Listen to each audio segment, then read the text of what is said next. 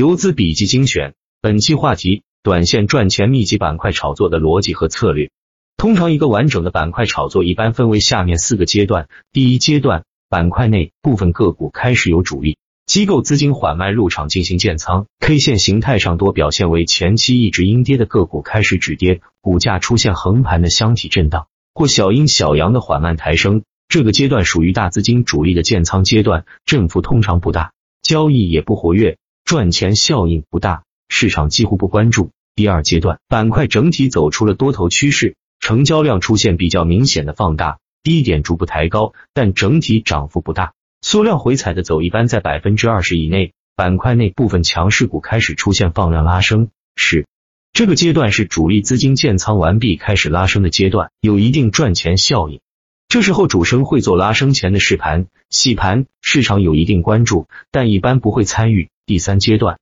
板块内出现连续涨停的龙头股，连续涨停次数不少于三次，多只个股出现涨停，市场资金关注度迅速提升，游资接力抬轿，成交量持续放大，赚钱效应极佳。这个阶段就是主升浪阶段，是整个炒作过程中赚钱效率最高、利润最大的阶段，板块效应强，跟风个股不停增加。第四阶段。板块内龙头股开始出现加速上升后的横盘震荡，低位滞涨个股出现快速拉升，甚至是连续涨停，吸引大量的散户资金蜂拥而入，市场人气达到顶峰，赚钱效应较好。这个阶段是板块炒作的最后一个阶段，底部筹码出现松动，主力建仓资金开始撤离，大量散户资金敢于高位接盘，风险和机会并存。按照板块以上的的逻辑，一个板块炒作的周期短则两至三个月。长要半年、一年，对于短线来说，只参与板块炒作的第三、四个阶段即可。这样的好处在于短的时间内享受到利润的最大化，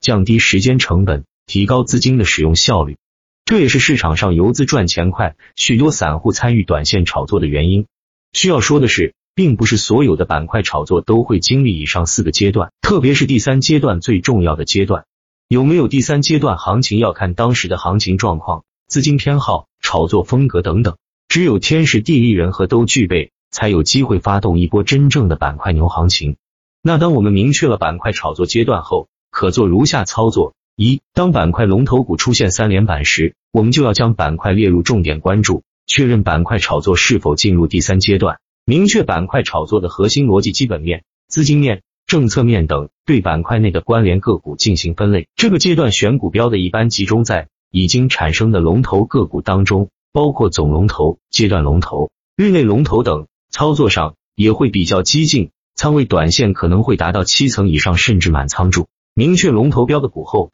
个股买卖点的把握一般有几点原则：回调缩量时买入，涨停次日低开水下低吸，连续缩量横盘调整后出现背量拉升时买入，贴五日线买入。真正的龙头不会有效跌破五日线，强势龙一般都贴三日线向上二。当板块内成交量急剧放大，多只龙头股连续加速拉升后出现横盘震荡，K 线形态上涨上影线增多，五日线开始走平，部分强势股有回调滞涨的迹象，确认板块炒作是否已经进入第四阶段。如果是第四阶段，这个阶段操作上一般有两种选择，第一种在板块龙头上滚动操作，我们永远不要去判断龙头的顶部，顺势操作，真正的龙头是不套人的。可把止损点设置在五日线附近。第二，选择板块内的滞涨股进行低吸潜伏，潜伏的股票的选择上，我们重点关注个股的形态走势、盘子大小、股票与主题炒作概念的关联紧密度，尽可能避免限售解禁、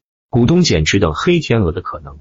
潜伏低位票止盈止损，以板块龙头作为参照标准。当板块龙头出现回调时，就要注意随时出局了。注：第四个阶段是板块炒作的尾声，风险与机会并存，因此要注意控制好仓位，随时关注板块龙头的情况。当龙头出现滞涨或者回调，就要注意随时准备撤退走人。最后给大家推荐一个工具——打板客网交易系统一点六三版，可以方便的查看一月内概念板块轮动的详细情况，非常好用，自己去百度找一下。